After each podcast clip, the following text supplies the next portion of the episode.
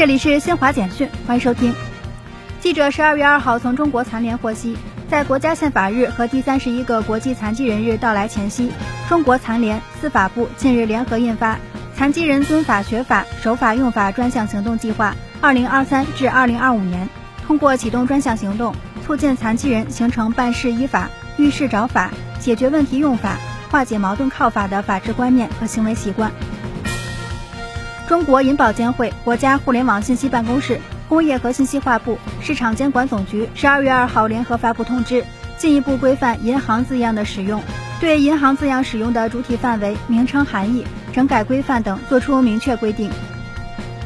二零二二年北京香山论坛专家视频会十二月二号在京闭幕，各国专家学者通过线上线下结合的方式，分享各自观点，坦诚对话交流，达到了增加互信、凝聚智慧。促进合作的预期目标，形成了推进全球安全倡议、共同维护和平发展的普遍共识。阿富汗首都喀布尔一座清真寺十二月二号遭自杀式炸弹袭击，造成包括两名袭击者在内的三人死亡，并有两人受伤。以上由新华社记者为您报道。